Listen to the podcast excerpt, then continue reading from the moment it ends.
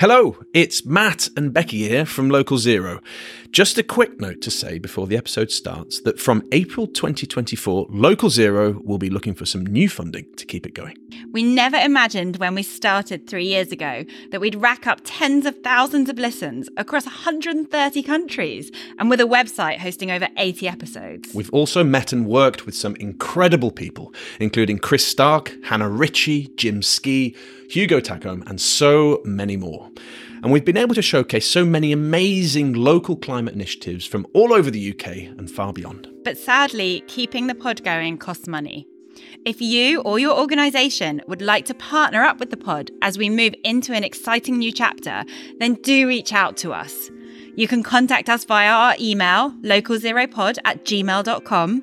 That's localzeropod at gmail.com Alternatively, you can contact us on X, formerly Twitter, at localzeropod, or on LinkedIn, direct to Matt Hannon or Rebecca Ford. Finally, to help us in our quest to secure funding, we want to hear positive stories from listeners about how the pod has influenced your life and your work. And we hope to do a very special episode on this too.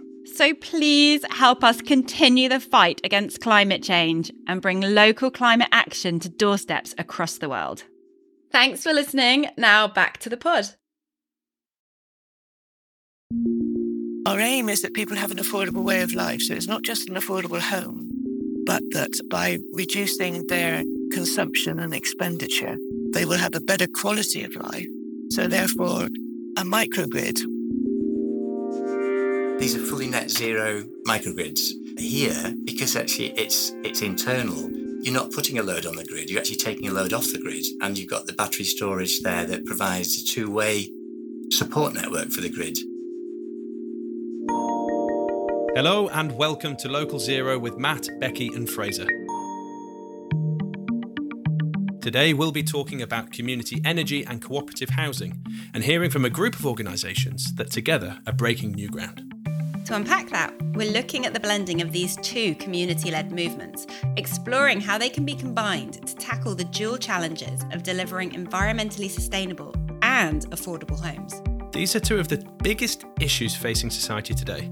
In 2002, median house prices in England were five times higher than median gross annual earnings. In 2021, that had grown to nine times.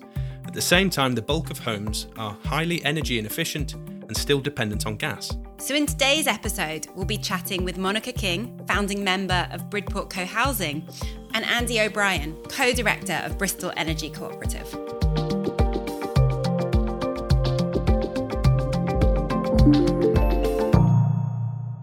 As always, you can reach out to us on our dedicated Twitter handle. If you haven't already, go find and follow us at Local Zero Pod to get involved with discussions over there. Also, email us at localzeropod at gmail.com if you want to share some longer thoughts. So, we're all back Easter's been and gone. It's been a longer break for most people than usual with local zero pod. So, so probably some people are having withdrawal symptoms, maybe. Yep. um, yep.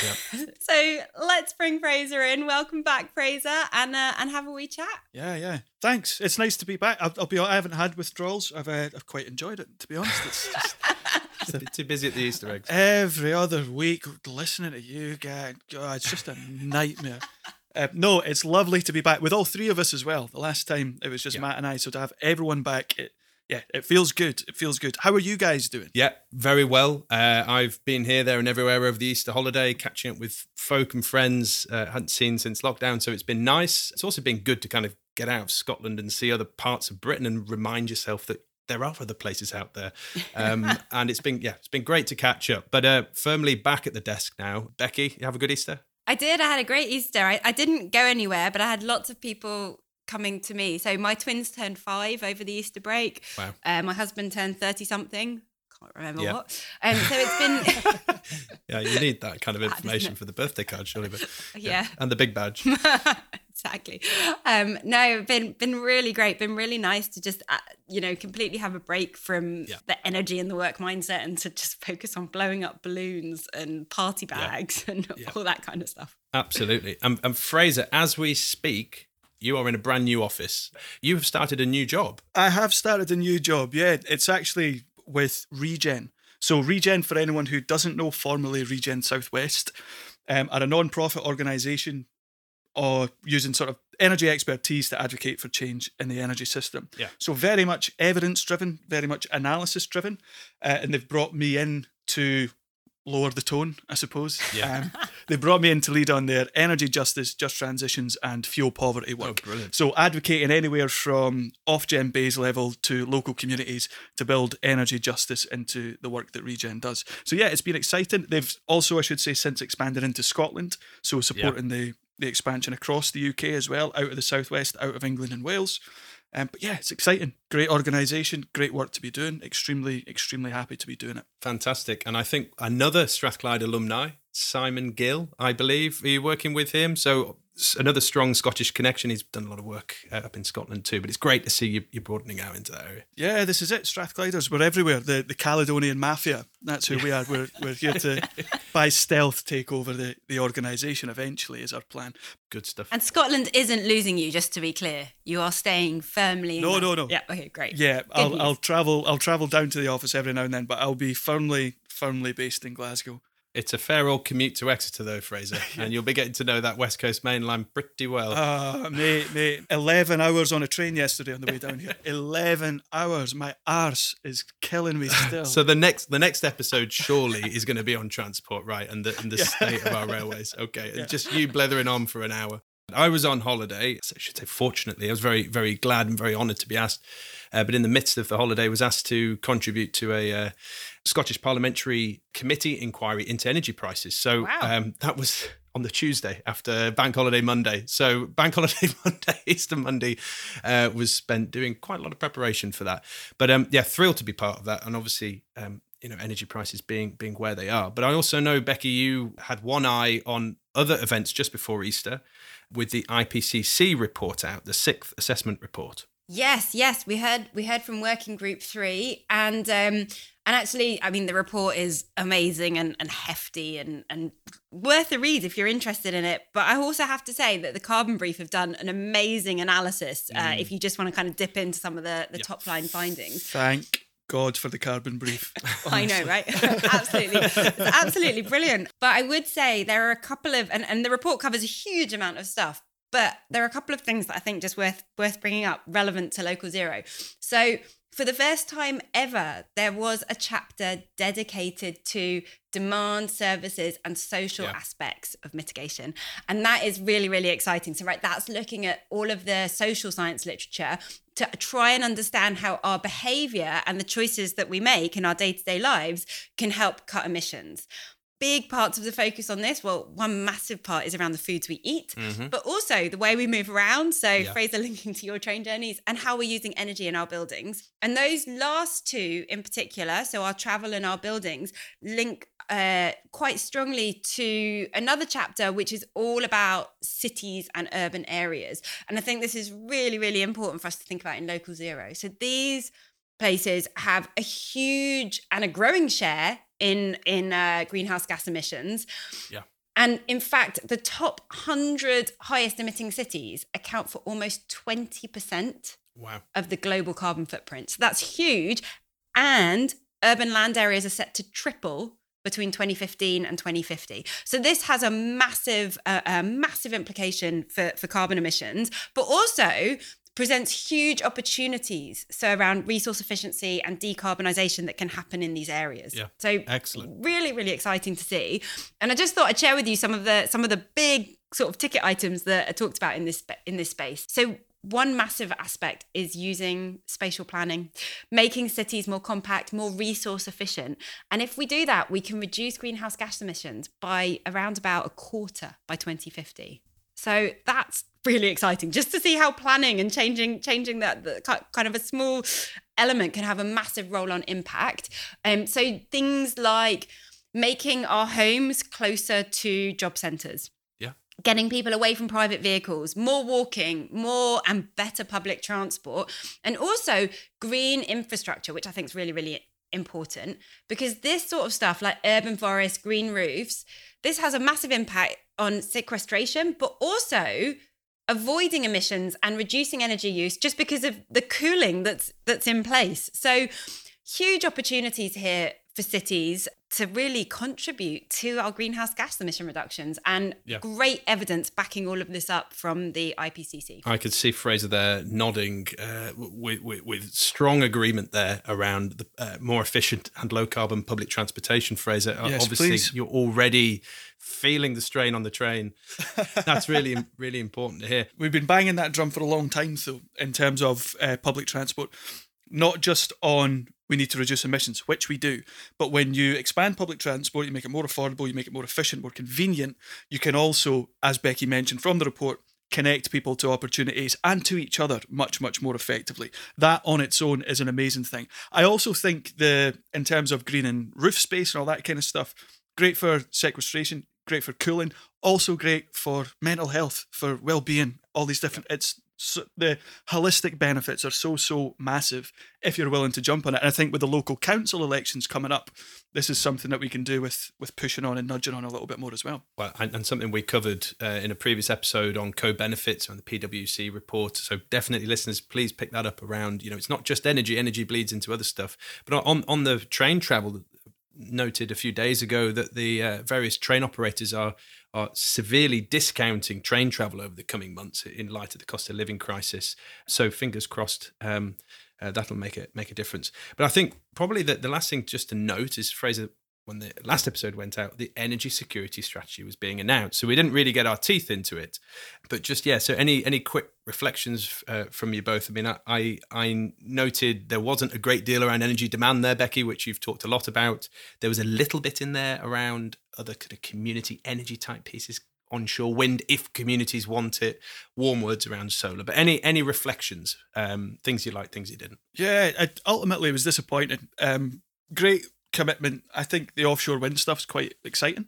I think it was genuinely reasonably ambitious for what we're going for.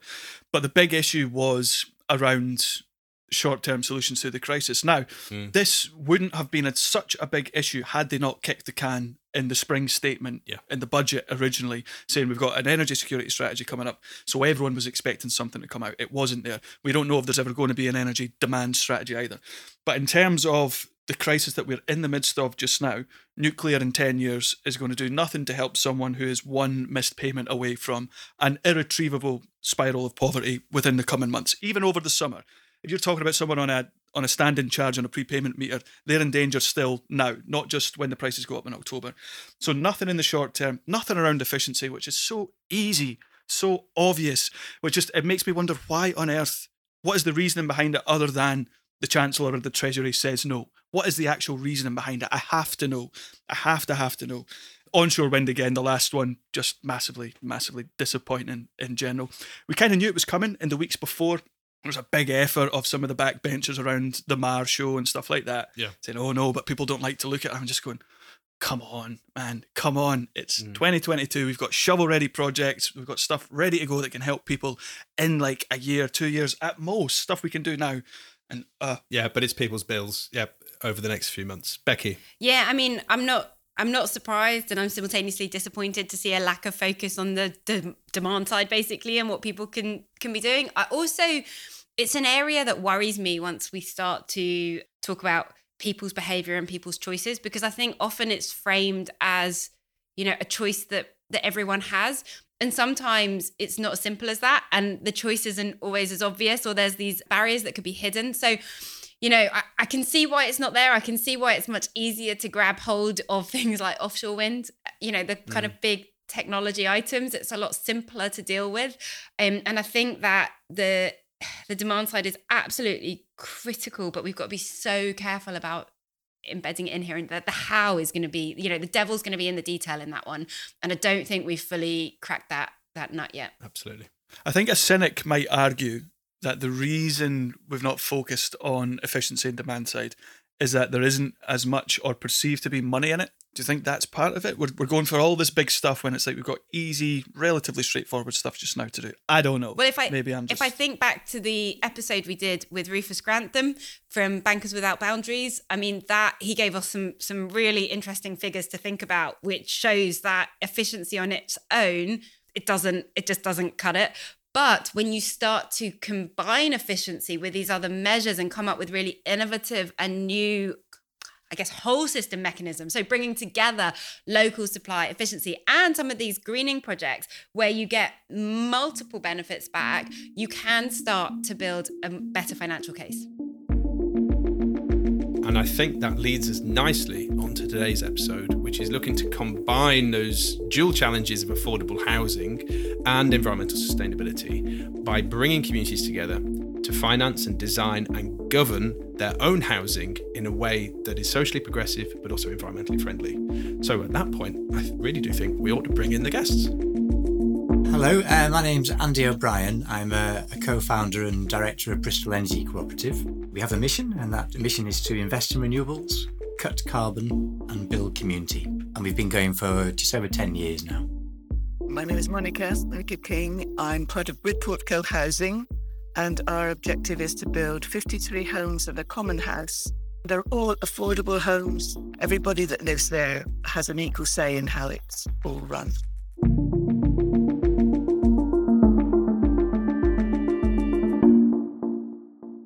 Okay, so Monica, co housing will be an unfamiliar topic and, and, notion for many of our listeners. I just wanted you to begin, please, with defining what co housing means and and especially what it means to you and, and how you've taken this this idea forward in your area. Okay, so co housing is a form of living whereby uh, a group usually organises a number of homes and a common house. And the homes are private space but the common house is shared by everybody. So uh, it, it offers a whole range of benefits, such as you can have smaller homes because um, I don't need a big dining room if I can use the common house to hold a party or invite all my friends around. Um, and I don't need a, a spare bedroom if we've got guest accommodation. That's the way it works. It's usually started by the people who want to live in it. That's the normal arrangement. And as you develop the project, you also are developing a community. So we regularly advertise to people about what we're trying to do. And if they're interested, come and talk to us and join us and help us make it happen. Um, I've been doing this pretty much full time for 13 years. So it is not um, a speedy process, but actually it will be faster in future because um, the groups that um, other groups have pioneered this and they take a long time as well. But now there's there's a there is there is more support um, uh, in the planning system and government funding system for projects like ours, but you've still got to satisfy them. Um, you know, all the le- the legality and all that sort of thing. So absolutely. So so it's it's not a small development. these are 53 homes that you're developing, as I understand, and something as you say has been in development for for for 12 years or more. Um, I just wanted you to tell me a little bit more about how the, the principles of co-housing, how you've taken these and uh, applied them against some of the principles of environmental sustainability. Because I can imagine you could develop a co-housing um, development without it being a sustainable one. So how how key is the notion of clean green living to your vision of co-housing? It's key to ours, and generally, I would say that most co-housing groups aim to be greener because the origins of co-housing really are in uh, Denmark in the 60s. And so all those hippies that we like to make jokes about, um, some of the values that they purported are gradually now, 50 years later, coming good. Our aim is that people have an affordable way of life. So it's not just an affordable home, but that um, by reducing their consumption and expenditure, they will, they will have a better quality of life and so, therefore, um, a, a, microgrid, when Damon came and talked to us about it, we thought, this would be perfect. This is just, this is just what we needed because we have promised that we will reduce our expenditure as households by 40% in the first four years. So going from a, a gas cooker to um, the induction hob from our own electricity will have a huge impact on our bills. I'm just, uh, you mentioned about, you know, the switch from gas to induction. What are the other things that people are really experiencing as you start to implement that microgrid? So, so where, where is the difference? I mean, are people seeing the energy generation right there and then? Are they directly investing in it? Um, you know, what is the real kind of experience for people living in this in this uh, cooperative housing with a microgrid compared to what they might have had before? Well, we are. This is a little bit premature to answer you because nobody's actually moved in yet. So the first people will be moving in in August. The sort of changes that we made were by that we had people that didn't want to give up gas cooking but we persuaded them that um, an induction hob is as good as a gas cooker. And so we'd like to find out whether that is true. and also, of course, we haven't had to pipe gas. You know, so the thousands of pounds that it costs to connect to the gas grid and to pipe the gas around the site costs a huge impact in what a co-housing group can do. Um, and we've had to compromise right, left, and centre but we have managed to stick to many of our green intention. So folk haven't moved in yet, but they've been intricately involved with the development. With the with the microgrid, do, do they do they have shares in the ownership? Uh, what and and can they can they see it? Is it is it there and then? Is it going to be a visceral experience for them, or is it something that's really just kind of behind the scenes? Oh no, it's it's going to be in a particular spot on our site, um, to the northeast, and so it'll be like a little bit of hallowed ground, you know, fenced off, obviously, to keep our kids safe and everybody else.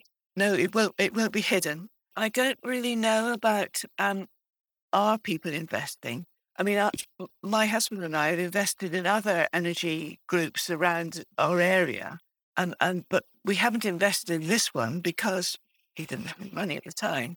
And so I don't know what individuals have done, but it's more to do more. I think is that our, our big commitment is that we have taken this on. We want we want this to happen, and in a way, um, it's it's there's an element of pioneering, and co-housing itself is pioneering, uh, because you're going against society's normal way of doing things, and similarly with going for microgrid, you know, it's um. Well, you're doing it twice. You're doing it twofold, right? Yeah, you're doing yeah. two things against the grain. Yeah. Normally, centralized power. Normally, major housing developers building, you know, Well, identikit and, housing. And even with it, I'm sorry, Mel, I'm speaking over you, but no, no. um, I, when I get going, you can tell I am quite enthusiastic about me. Um, but uh, but also, not only are we going against um, the sort of normal way of doing things, but we we also we use sociocracy as a way of working together. That combined with us being a community benefit society means that everybody who's part of the group is required to speak. You know, so either okay, if you don't know enough to be able to answer sensibly, fair enough, hold your fire until you know more. But the idea is that we want to hear from everybody. And so we make decisions by consent. And that means if somebody has an objection, we welcome it because they've seen a flaw in what we're proposing. I mean, it might be one that we can just change by delaying it, you know, saying, okay, well, it, or we try it for three months and see if it works, or, but nonetheless, I really like the fact that people are encouraged to speak up. So that's an interesting topic which we've touched upon on the pod before around citizens' assemblies. Obviously, a different format there, rather than you know you're, inviting the views of of the community, but not maybe a community that co-owns and co-governs a particular entity. In, in your case, a housing housing association. How do you find that process? I mean, I'm assuming this is uh, an uninformed position. I'm assuming this is a long, laborious process, but ultimately leads to decisions which people are bought into. It varies, actually. Sometimes decisions that you think might take forever are actually done within 10 minutes.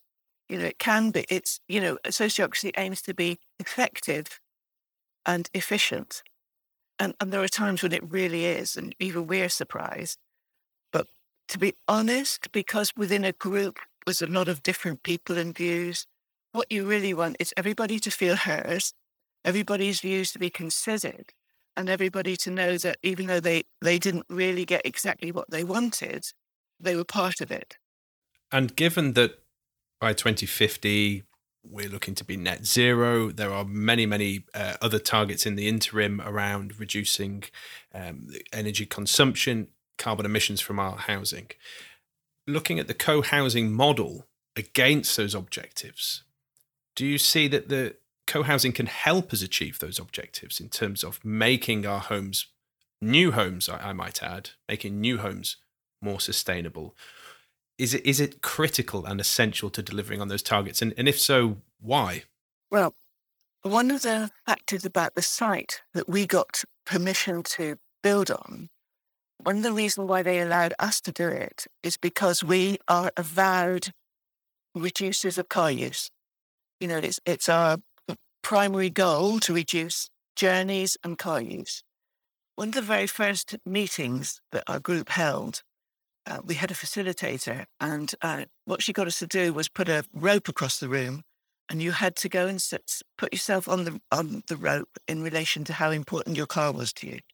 So some people were at one end because they were disabled and couldn't get round otherwise, and many of us were crammed near the other end. You know, okay, you have to have a car now and then, but exercising green practices in a group like this, there will be peer pressure.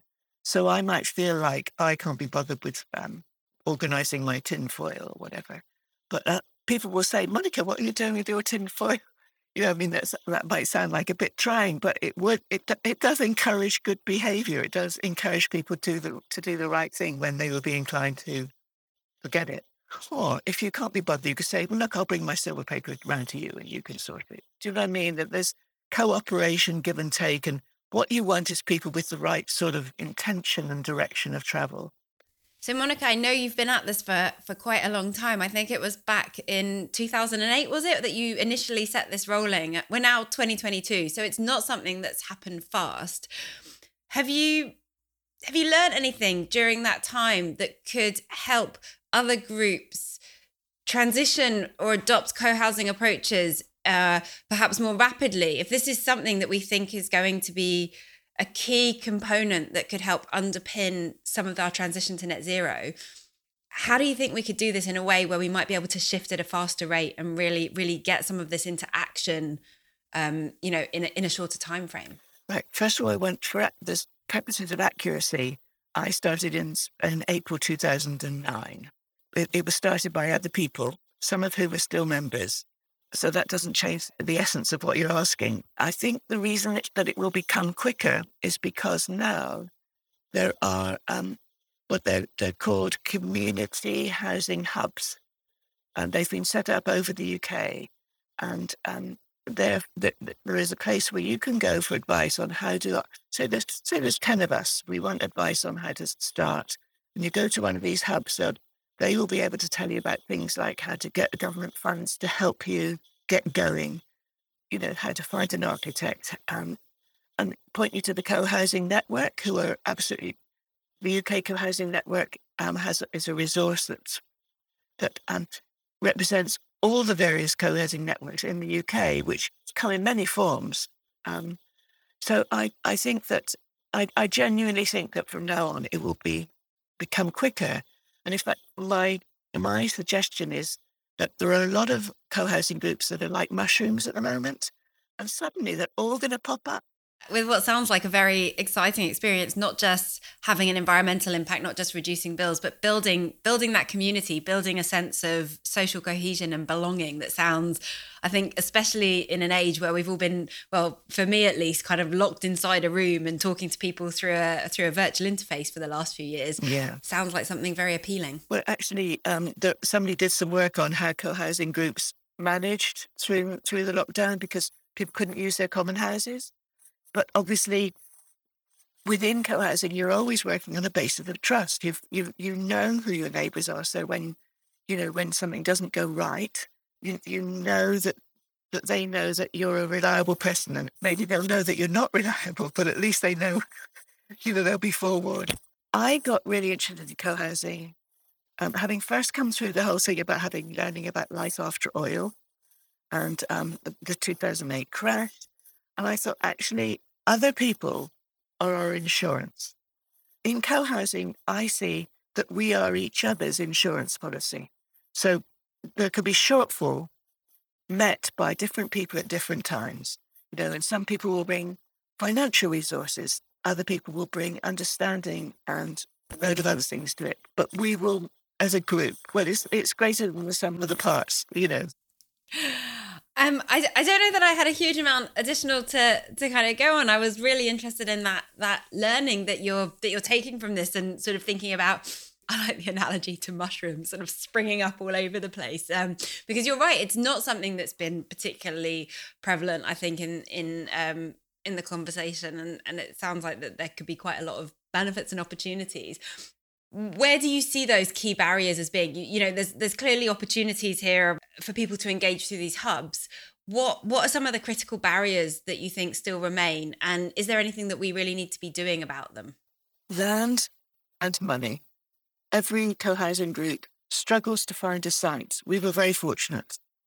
We have a lovely beautiful site in a beautiful county.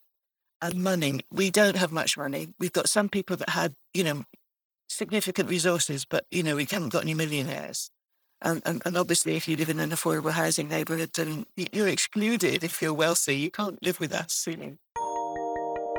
Well, good stuff. And probably a really good spot for us to, to hand over. It's been fascinating. Thank you very much. It's so great to hear Monica's enthusiasm for co housing. But now let's bring in Andy O'Brien. Andy, we've heard from Monica about co housing, but today we're talking about the nexus between co housing and microgrids. And I know this is something that you're doing in Bristol Energy Cooperative. But so before we get into the detailed discussion, maybe we could just step back and you could give us a bit of an overview of what Bristol Energy Cooperative is and, and what you're doing. Yeah, sure. Uh, so we uh, actually set up back in 2011, uh, so over 10 years ago now. Uh, back then we were all volunteers, uh, but now we've got uh, five staff members. And we had a mission to invest in renewables, cut carbon, and build community. That's what we're about.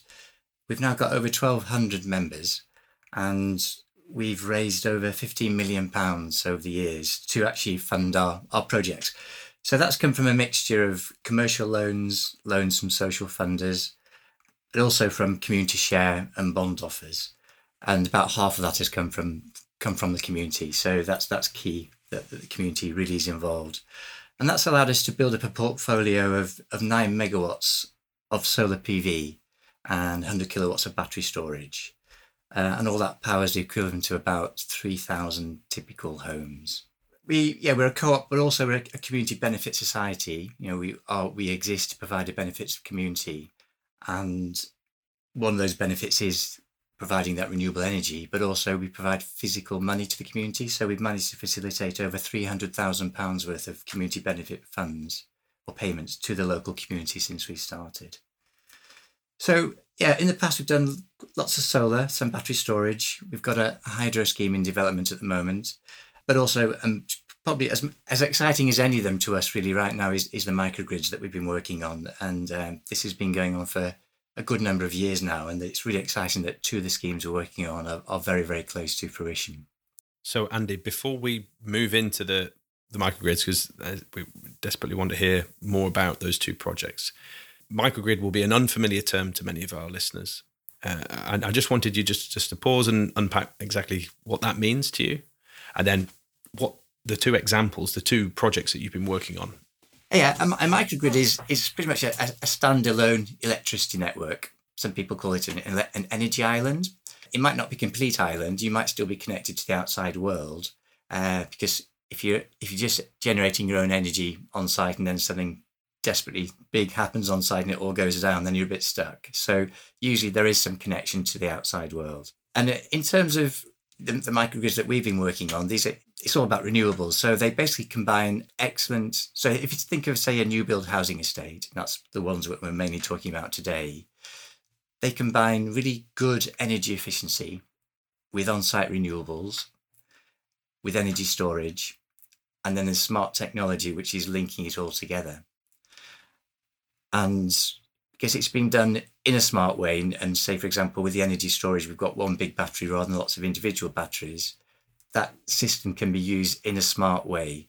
And residents are getting most of their energy from the on site generation. It's being shared across the site. Uh, but we can top up from the grid when needed. Uh, but also, we can ex- ex- export any excess energy to the grid. So it, it's a two way thing. We, we, we, we can actually be providing uh, sort of services to the national grid, helping the outside world become be more stable in terms of keeping the, fr- the frequency of the network stable. So that's that's the beauty of it. These these microgrids are they're not just sort of isolated; they're actually contributing to a, a much more wider, flexible system. Excellent. And you haven't just developed one; you've developed two, two of these extremely kind of cutting edge projects. So we've we've heard little bit about Bridport co-housing from Monica. So that's one project you're involved with. But uh, there is another project, Water Lilies, which is a bit closer to home, I think, to you, Northwest Bristol. So which would you like to begin with first? Because they both sound fascinating. I need to go one step back first, actually, just just introduce Damon, who's a, a, big partner in, in this scheme. So Damon has his own company. It's called Clean Energy Prospector. And we've been working with him for a number of years because his company manages the metering and the billing for our rooftop solar sites. So he's got a very much a technical background. So in terms of the, the microgrid development, his company's been leading on the technical aspects us as a co-op, we lead on the community funding bits. So, yeah, we've had this long-standing relationship, and Damon was particularly involved at, at a, a, community centre in Easton, uh, where he's looking to to do a lot of energy efficiency, and we had solar panels on the roof there already, but he wanted to take this further, and he managed to get some grant funding to replace the gas heating in the building with an electric heat network. So this has ended up using an interseasonal heat and it's stored in boreholes in the park behind the community centre. And there's actually about two kilometres of piping in the ground. So the system was designed by a company called ICAX. Our solar panels help power their electricity energy centre that's running the whole heat network. And the neighbouring building also gets its heat from this electricity network. And we're currently looking to extend that to the neighbouring houses that are on the same electricity substation. So this this this this was actually the first proper microgrid we sort of did. It's a retrofit rather than new builds, and that's known as the Owen Square Community Energy Project. So we got an awful lot of learning out of that. What we wanted to do was to move on there because you know we, have been doing solar on rooftops for ages. We had some standalone battery storage that we've been running as a pilot for a few years. We wanted to go further and integrate all these technologies into into new residential housing, and that's where we we started to look for who, who, who we could work with on that in terms of we needed very supportive housing developers who were willing to sort of go the extra mile to accommodate innovation along with the, you know, the typical complexity of building any any housing development. So we're very lucky that in Bristol there's a developer called Bright Green Futures who very much meets that that bill. They've been doing lots of interesting community driven housing development for quite a few years. Um, and they were developing this this scheme in in Bristol. It's called the Water Lilies scheme. Uh, there are about thirty houses, thirty homes in total, and they they were willing to to to go on on this journey with us. So, Beck as a as an energy corp is is funding the microgrid elements of this. So that's really the battery, the big battery, uh, the cabling for the network, and we're, and we're also funding some of the the solar PV. And then Damon, his company is CEPRO. He's the he's a technical developer really. And then we've got um, Bright Green Futures, who are the housing developer who are covering you know, the, the, the traditional costs of building of building these schemes. So yeah, on site we've got very good energy efficiency. We've got PV. We've got heat pumps. One large Tesla battery, and it's all smart controls. There's EV charging in there, and it's yeah all linked together. And I have to say, it's amazing to go on site. You know, you work away on these things for years and years and years and slog away overcoming this barrier and that barrier. But now it's it's there. It's up. You know, the, the, some residents are already on site. Some some who are sort of finishing some internal self build themselves. The vast majority of the residents are moving in in the summer, and yeah, they they are going to be largely zero carbon. That that is what we're aiming for. So I mean, you, I could see your uh, your entire uh, body pricking up when you were talking about going on site and the, I guess, the experience that you're having because it sounds like these are very um, complex schemes where you've got these homes that are energy efficient. You've got all these different bits of kit and technology, and, and we could, you know, the tech technical side of it. I'm sure we could spend you could spend hours and hours talking about. But what really fascinate, fascinates me is the kind of experiential side of it. So the the experience that, that you have being on site, but I'm also wondering what that's like for people that are living in those homes? I mean, what what are they seeing? What's the impact of this site on them? Is it something that's all behind the scenes and they might just be getting, you know, cheaper energy or um, saving emissions? Or is there something else that's quite exciting for them as well? There's a, they're very excited about it. I mean, they, they've been involved in this from the outset because for us to be able to actually develop a microgrid, you, you have to design the underlying network in a specific way which takes a lot of sign off from various organizations. And, and once it's built that way, you can't you can't just change it, not not not easily at all. And so they had to be involved in the discussions at the very outset. There are lots of sort of uh, parties involved in this, so the legal documents are quite complicated, and so they need to be fully aware of what's going on. They need to understand that, for example, they they they can choose to opt out of this they want to, they can they can they can get their electricity from a, a, a traditional supplier. But really, for the microgrid to work best and for them to get energy savings, it's best if if they're all in it together. So we've worked really hard to to explain how it all works and what the benefits are, and they're they're completely behind it. You know, and they actually voted to decide whether they wanted to go ahead with it. If they said no, we, we wouldn't have gone ahead with it with a full blown microgrid. You may have had elements of these different bits of technologies, but you wouldn't have had the full blown smart integrated technologies. So yes, they're very much behind it, and, and it's, it's it's the same with at Bridport. You know that the enthusiasm for something doing something together that uh, you know almost like a, a typical co-housing group has. They've got the same, not surprising, they've got the same enthusiasm for, for doing something about climate change, and and they're willing to work together with us and uh, and different partners to to make it happen. So you've got a slight there are, slightly more bodies involved because you've actually got Bridport co-housing are doing some are going to sort of own some of the, the buildings, and then you've got Bridport Community Land Trust that are also involved. But ultimately, the technology is the same, and the the overall co-working is is the same. And and what what's so nice really is that you know we are a community energy group. They they are a community group. They we're both co-ops ultimately, and there's a natural synergy between the two groups. I mean, as co-ops, it's, it's in our DNA to cooperate. So we you know we're used to working collaboratively to overcome problems, and the housing side, you know, they've got confidence that the community energy side can deliver the technology and the finance, and we've got confidence in them that they'll bear with us as we deal with sort of the bumps in the road that that come with doing these sort of innovation projects. So it's a bit like I don't know if you're being bullied at work, it's really hard to work with your boss. But if actually you, you've got a really collaborative way of working with your work colleagues, then it's a joy to be there and, and things happen in, in a nice way and they and they're more likely to actually happen in the end as well. And that's that's how it feels with these schemes. So so Wendy, there's there's two key points there, I think, about the synergies between the, the two cooperatives. One is that Beck, Bristol Energy Cooperative, has a very strong emphasis on kind of environmental sustainable development but you're saying that actually your partners at Bridport Co-housing and and their their cooperative members have that similar mindset, but also you've actually got that same kind of community cooperative ethos. So it's not just that they're environmentally minded, you two, but you've got a similar way of working. They're, they're quite that's quite important, I think, to deliver on the same objectives because you could you could be very environmentally minded, they too, but actually you might be approaching this from a cooperative perspective, community action, grassroots whereas another environmentally minded organization might be private and for profit. Um, so is has that been really important from the get go? It has, yeah, it, it really has. I mean, and that's that's one of the reasons why we set up the co-op in the first place because nice as it is that we've got very large companies building lots of renewables across the country, and you know we do work with some of them. Quite often, the money that those those companies make leaves the local area, and it, it doesn't doesn't really stay with the local area.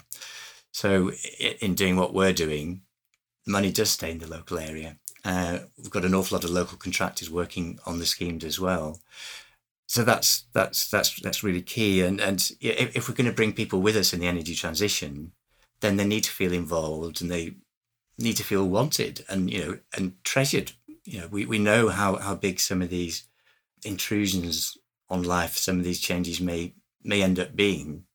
Uh, and if we're not going to bring everybody with us, what we that we need to do, then it's not going to work. So, yeah, community energy is a way of really you know, it's working with the neighbours in your street and working it all out together. So yeah, it's it's really it's really crucial.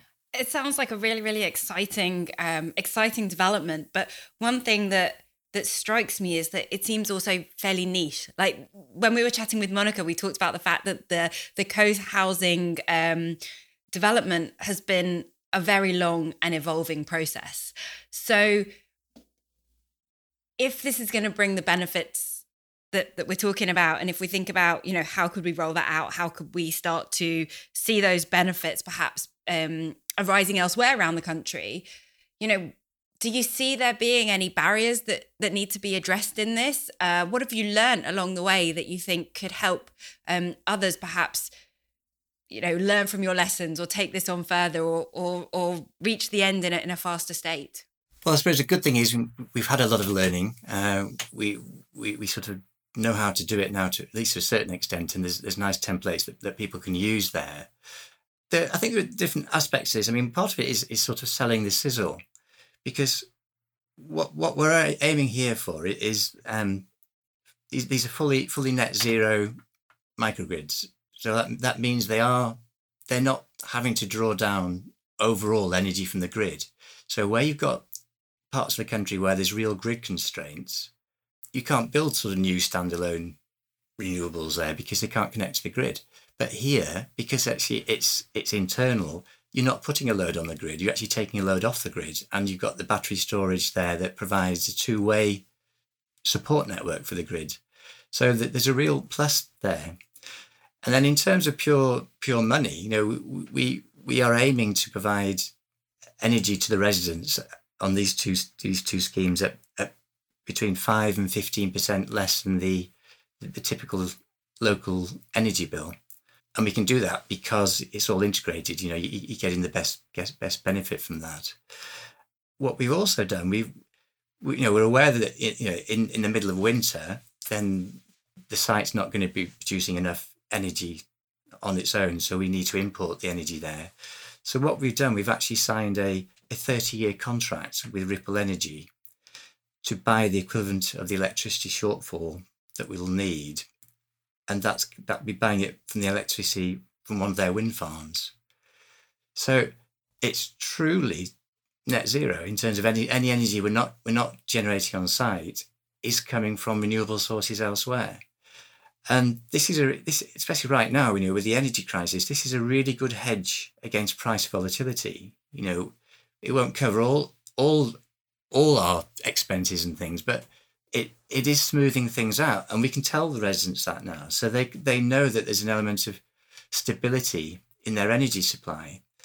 And right now, how many people across the country can say that?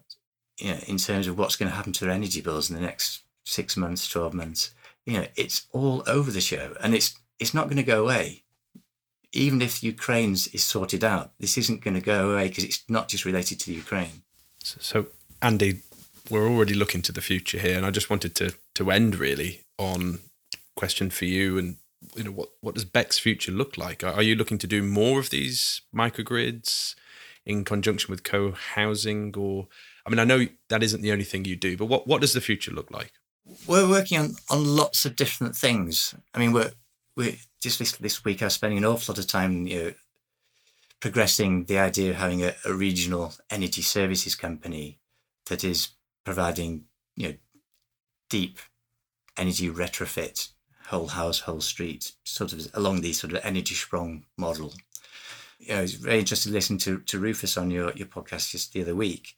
So much what he was saying, I was like jumping up and down saying, Yes, I know, I know, I can't agree more.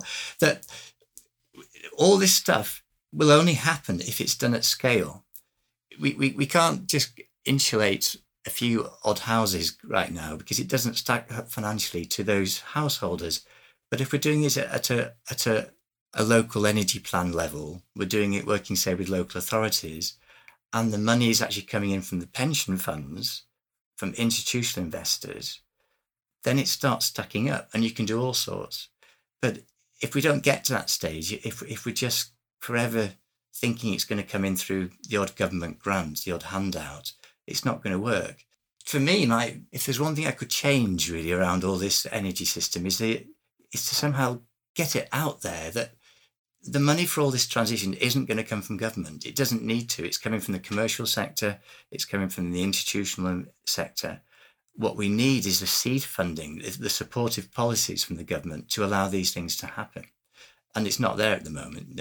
There aren't enough carrots, there aren't enough sticks. And so we're all running around trying to do little things. So at the moment, there aren't, there's virtually no government support for early stage development funding of, of for community schemes, you know, whether it's a microgrid or, or something else. The Urban Community Energy Fund went a while ago. The Rural Community Energy Fund is just going now, I think. And there's nothing to replace it. And just for tiny amounts of money that could be put in, I mean, really tiny amounts of money, all sorts of massive things could come out, out of it as a result of that funding. You know, whatever Beck ends up doing in the next five years hugely depends on our ability to to actually make proper connections with the institutional investment sector and bring them into doing supporting anything we're working at that just becomes so much bigger at that scale. Well, Andy, thank you. We wish you all the best for the future, and we wish you all the best with these uh, two housing developments. And I hope when I'm down uh, Dorset um, and Bristol next time around, I'll I'll make sure to pay a visit. So thank you very much for your time. It's been an absolute pleasure. Great, thank you very much indeed. You've been listening to Local Zero. Thank you again to our guests Andy O'Brien from Bristol Energy Cooperative and Monica King of Bridport Co Housing in Dorset, who we heard from earlier in the episode. Our next episode will be a live one, or a little bit live.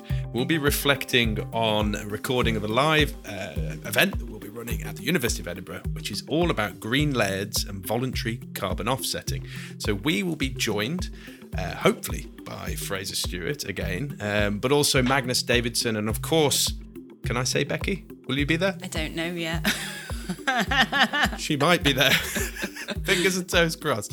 But um, it'll be a really special episode, and we, we hope you can tune in for that one. But in the meantime, if you haven't already, go find and follow us at Local Zero Pod to get involved with the chats over there. And if you've got any longer thoughts, email address is localzeropod at gmail.com. And until then, thank you for listening and goodbye.